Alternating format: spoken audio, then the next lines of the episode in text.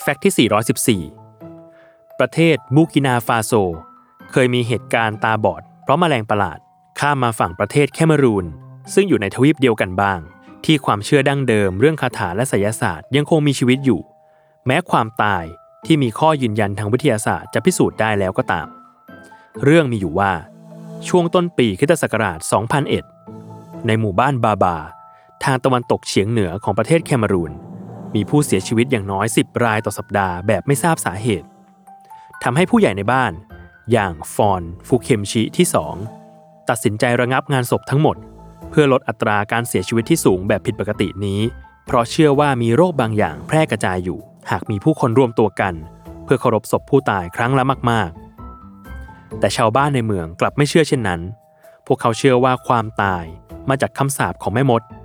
ชาวบ้าน เลยลงขันกันจ้างนักล่าแม่มดจากหมู่บ้านข้างๆ มาเพื่อกำราบทำให้เจ้าหน้าที่ท้องถิ่นในเมืองปวดหัวไม่น้อย เพราะชาวบ้านไม่เข้าโรงพยาบาลตามคำแนะนำที่บอก เจ้าหน้าที่